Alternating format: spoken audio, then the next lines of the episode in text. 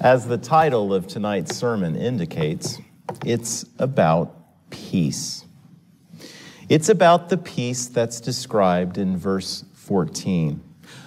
Glory to God in the highest, and on earth, peace among those with whom God is pleased. This sermon is about three ways in which we can experience peace at Christmas time. And I want to begin by talking about one of my favorite movies from when I was a kid, a teenager. And I'm talking about Back to the Future. For some reason, last week I was feeling nostalgic, and Back to the Future was on one of our streaming services. And so I started watching it. And before too long, my two boys wandered into the room and they watched it too. They'd never seen it before. And I'm happy to report that they liked it as much as I did when I was their age. And in case you don't know, the movie is about time travel. An eccentric scientist named Doc Brown has created a time machine out of a DeLorean sports car. There's a scene near the beginning of the movie in which Doc Brown is showing off the features of his time machine, and he explains to his young protege, Marty, played by Michael J. Fox, that you can simply enter any date in the past or in the future in this dashboard computer. And if the DeLorean reaches the speed of, what is it, 88 miles per hour, I don't remember how many gigawatts or gigawatts it was supposed to be. One point what? 1.21 gigawatts, not gigawatts. But anyway, um, then you will travel through time to that particular date. At one point, Doc Brown tells Marty, You can go back in time and witness the birth of Christ. And then he proceeds to enter this date on the dashboard computer December 25, 0000. There are only two problems with this. First of all, we don't know the exact date of Christ's birth. The church chose to celebrate that birth on December 25th, but it wasn't because they thought that this was uh, necessarily when Jesus was born. But even more importantly, there was no year zero, zero, zero, zero. The, in the modern calendar, the, the, it goes from uh, 1 BC to AD 1, from 1 to 1, with no zero in between. Also, we know for sure that Jesus was born sometime between 6 BC and 4 BC. Regardless, let's give, let's give Doc Brown some credit. He rightly understands that Christmas, the first Christmas, is one of the most important dates in the history of the world. Indeed, when this army of angels in verse 14 sings their song, Glory to God in the highest, they are saying, in effect, that of all the things God has done up to this point in history, sending his son Jesus into the world is the moment of God's greatest glory, a glory surpassed only by Christ's atoning death on the cross and his resurrection about 33 years in the future. But up to this point in history, Christmas is the most glorious event. God enters our world as a flesh and blood human being. To be sure, no one at the time of Luke chapter 2, aside from Mary and Joseph and these shepherds, had any idea just how glorious the events of Christmas actually were, at least while those events were going on. After all, if you want to talk about glory, let's talk about that man that Luke mentions in uh, verses 1 to 3 Caesar Augustus. Now, that's a man who was glorious according to the world's standards of glory. He was more glorious than any human being who ever lived.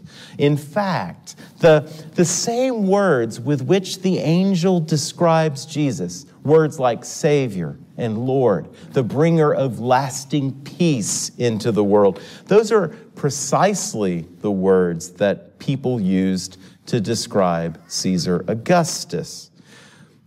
According to Roman religion, when Augustus's adoptive father died, Julius Caesar, um, he, he was worshiped literally as a god. And archaeologists have found coins and inscriptions that indicate that Caesar Augustus was hailed as the son of a god. Does that sound familiar? I mean, look how powerful Caesar is. He has the power, for instance, to move at least, I don't know, hundreds of thousands of his subjects across his empire like chess pieces across a chessboard, all for the sake of an empire wide census. In fact, he has the power to move a man named Joseph and his, what, eight months plus pregnant fiancee Mary about 90 miles south from Nazareth to their hometown, to Bethlehem, just by saying the word. That's power, at least as the world measures it.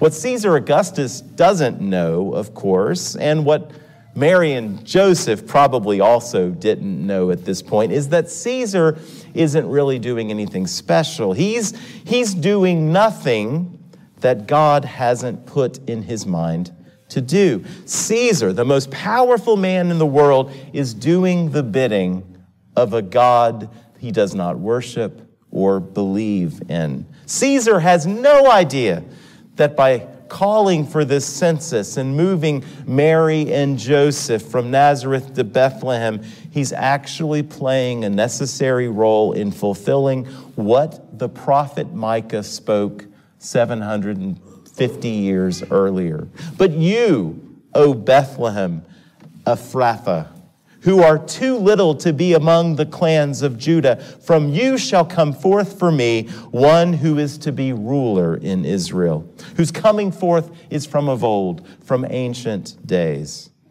Micah prophesied, in other words, that the Messiah was going to be born in Bethlehem, David's hometown. Uh oh, there's an inconvenient fact here.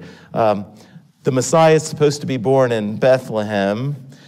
Unfortunately, the Messiah is currently in the womb of a young woman living 90 miles north of Bethlehem. And this young woman is way too far along in her pregnancy to be making a big, long trip. This fact would appear to put God's promises in jeopardy, would it not? Well, only if we forget how powerful our God is. We say, This is a big problem. God says, This is no problem at all. Just as it was no problem for God to move the heavens and the earth at just the right time and in just the right way to get the attention of the Magi or the wise men who, who traveled then 700 miles probably west from the Persian Gulf area to Bethlehem so that they could worship the newborn king of Israel. This is no problem for God. Despite all appearances, contrary to the way things in the world so often appear to us mortals who, who can't see things from God's perspective, everything is working out precisely according to God's plan. Now, look at verse 19. But Mary treasured up all these things, pondering them in her heart. Pastor Chuck Swindoll says the following about that verse.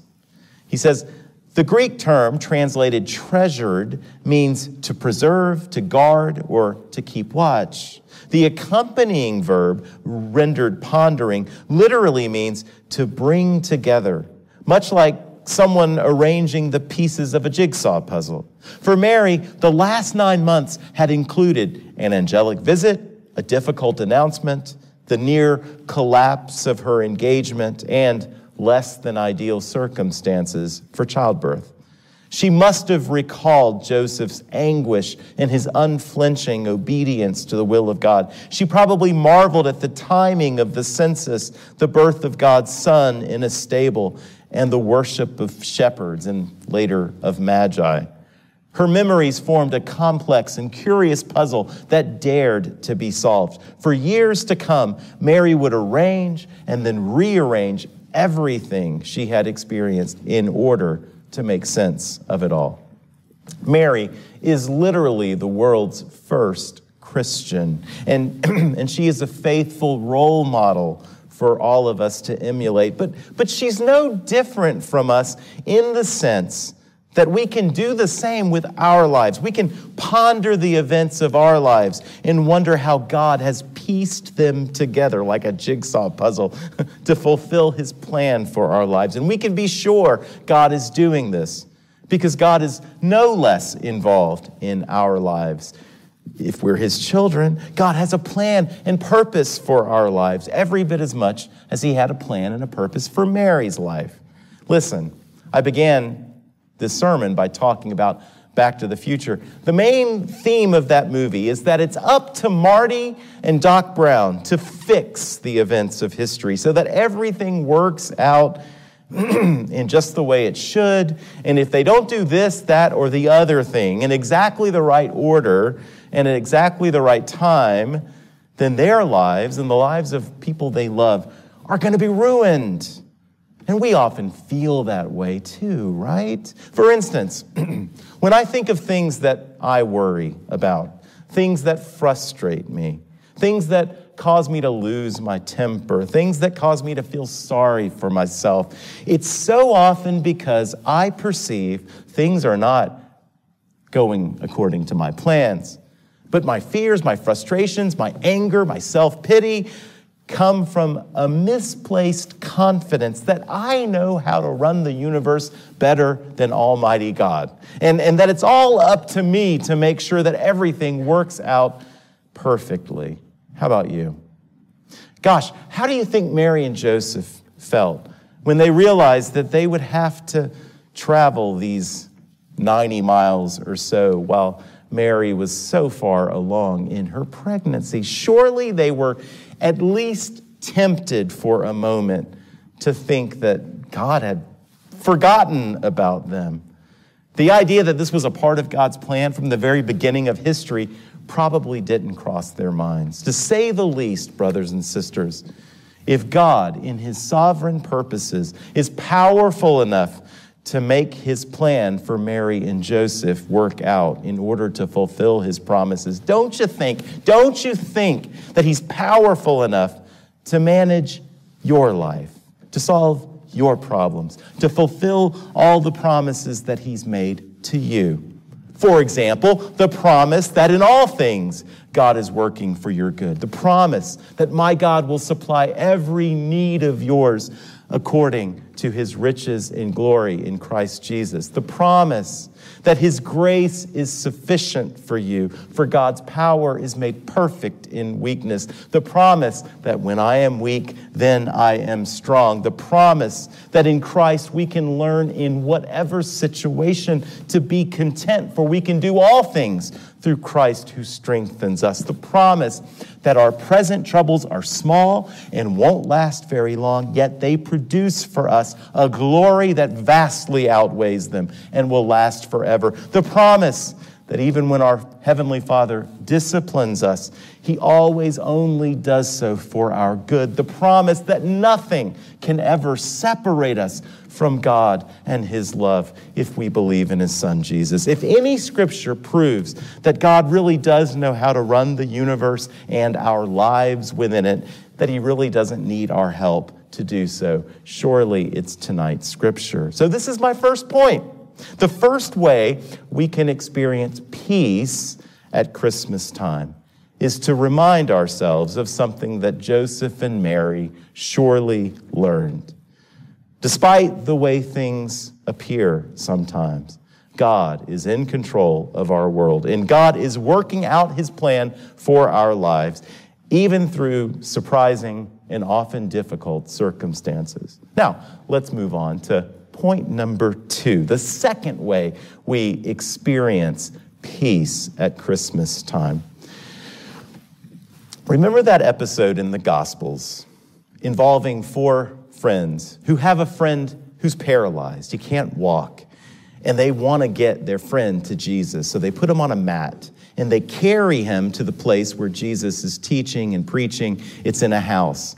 Unfortunately, the house is packed. They're standing room only. There's no way they can get their friend to Jesus. But they don't give up, they're persistent. They go on the roof of this house and they literally break a hole in a thatched roof above the place where Jesus is standing and they lower their friend down on this mat and they plop him in front of Jesus because they know Jesus has the power to heal him. So, um, what does Jesus do when this paralyzed man is laid in front of him? He says, Son, your sins are forgiven. And I would not be surprised if the thought that crossed the minds of these four friends was, now, hold on, Jesus. do, do, you think that we went to all this trouble so that you could merely forgive his sins? Forgiving his sins is no big deal. That's easy. We wanted you to do the hard thing. We wanted you to heal our friend physically. Uh, a physical miracle. Now, that's hard. But Jesus knows what they're thinking, and he ends up healing the man physically, but it's only to prove that he indeed has the authority and power and ability to heal the man spiritually by forgiving his sins. From Jesus' perspective, you see, forgiving this man's sins is a much bigger deal. Indeed, as I'll explain in a moment, a much more difficult, much more consequential, much more impressive feat for Jesus to perform than merely performing a physical miracle. Jesus, after all, is God. He is God in the flesh. Physical miracles, as I've said, are not hard for God to pull off. He can move stars and planets, and he can move the hearts and minds of powerful emperors with ease. But to forgive sins, to give someone eternal life, to make someone a part of God's family, to heal someone spiritually. This thing that we take so lightly, that we often take for granted, this is a thing that, from Jesus' perspective, is incredibly hard.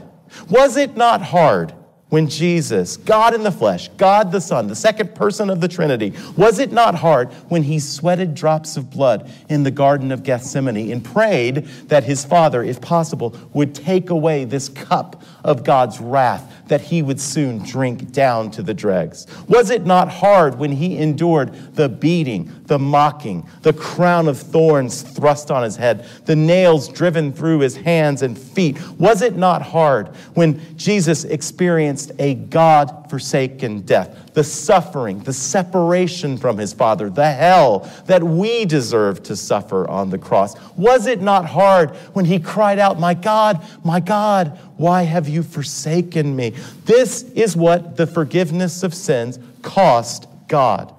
God paid for forgiveness with the blood of his son Jesus, which is to say, because God is a Trinity, God himself paid for it with his own blood on the cross.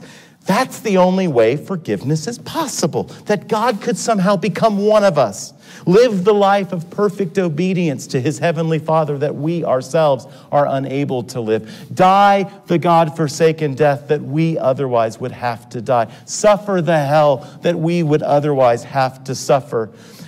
God loved us enough to do that. That's hard.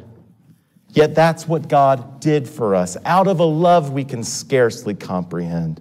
God purchased our forgiveness with the shedding of his own blood, which is the only way forgiveness is possible. And how does God have blood to shed in the first place? How does God have a body that can bear the punishment for our sin? How does God become a perfect substitute for us human beings? How does God die in order to save us? How does God conquer death in order to give us resurrection? By becoming human. And that's the meaning of Christmas. That is what we are ultimately celebrating this evening. And maybe some of you are thinking, Pastor Brent, I, I think you're confused because you see, you're talking mostly about Good Friday, maybe Easter Sunday, maybe you got your holidays mixed up. This is Christmas. It's not Good Friday, it's not Easter. But, friends, if you're thinking that, you, you don't understand that the true meaning of Christmas is Good Friday and Easter Sunday. So, this is the second way we experience peace with God at Christmas. The Bible says that our sins have made us enemies of God, but now through faith in Christ and faith in what He accomplished through His atoning death on the cross, now we can have peace. As the Apostle Paul says in Romans 5 1. Therefore, since we have been made right in God's sight by faith, we have peace with God because of what Jesus Christ our Lord has done for us. Now, I want to talk about the third way in which we experience peace at Christmas time. This is my last point. And in order to make this point, I'm afraid I'm going to be talking about one of my best friends, my beloved English Springer Spaniel, Ringo. Now, if you're a regular attender of this church, you undoubtedly have heard me speak about my beloved Spaniel. I'm seeing heads nodding. But um, I checked my sermon archive and I have not talked about um, Ringo, my spaniel, since September. So it is long past time for me to use Ringo in a sermon illustration. Um, I, have said this to some of you already um, during this Advent season, but it is almost worth having my kids living away from home at college even though I miss them something awful. But it's almost worth it because I'm not sure there's anything better in the world than that feeling that I feel when they come home again.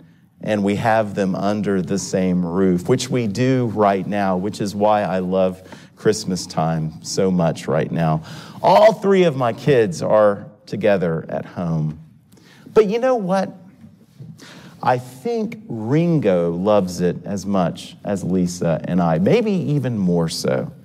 Because when my kids sit down on the couch, he jumps on the couch and he puts his head in their laps. He is always right where they are. He is always trying to make physical contact with them wherever they are. He wants to be with his three best friends all the time. In fact, one of our kids, who uh, is normally away at college, uh, has a bedroom uh, downstairs where Ringo spends most of his time. And every morning, Ringo lies down outside the bedroom door, leaning against the door, just waiting for his best friend to wake up and come out. He's whimpering in pain. He's so desperate to have her open the door. Um, and then when he gets to see his best friend? Well, it's like uh, Ralphie says in that movie, The Christmas Story all is right with the world. My dog is no longer restless, no longer anxious, no longer sad. It's as if Ringo were made to be with his beloved best friend, and nothing satisfies him until his deepest wish comes true. The Bible says that Jesus is our best friend. In fact, Jesus, in so many words, says that he is our best friend. We are made to be with Him. We are made to be in a personal relationship with Him. We are incomplete. Our lives are incomplete apart from Him. Just like Ringo r- leaning against my child's bedroom door and whimpering, we are restless until we can be with Him. And when we get to know Christ as our best friend, which we can all do when we believe in Him, we can find peace. That, that's all I want for anyone, for any of y'all at Christmas time.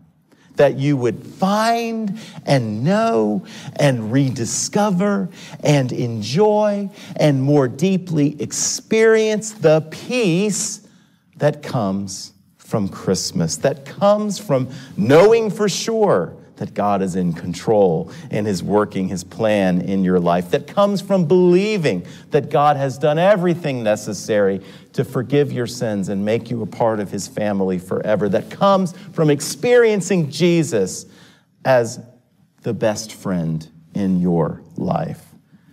So, in response to this message, let's do what we see the shepherds do in tonight's scripture in verses 15 and 16. We can only do this in our hearts right now, in a way, but, but let's do what they do and let's go with haste in order to be with Jesus. In fact, we have an opportunity even this evening to do that in a symbolic and sacramental way when we come to the Lord's table for Holy Communion, which in a moment I'm going to invite you to do. Holy Communion, by the way, in our United Methodist tradition, is open to everyone. Thanks for listening. If you're in the Toccoa, Georgia area, I hope that you will come and worship with us at Toccoa First. We have live in person worship every week, and we also have online worship please see toccoafirst.umc.org for more information.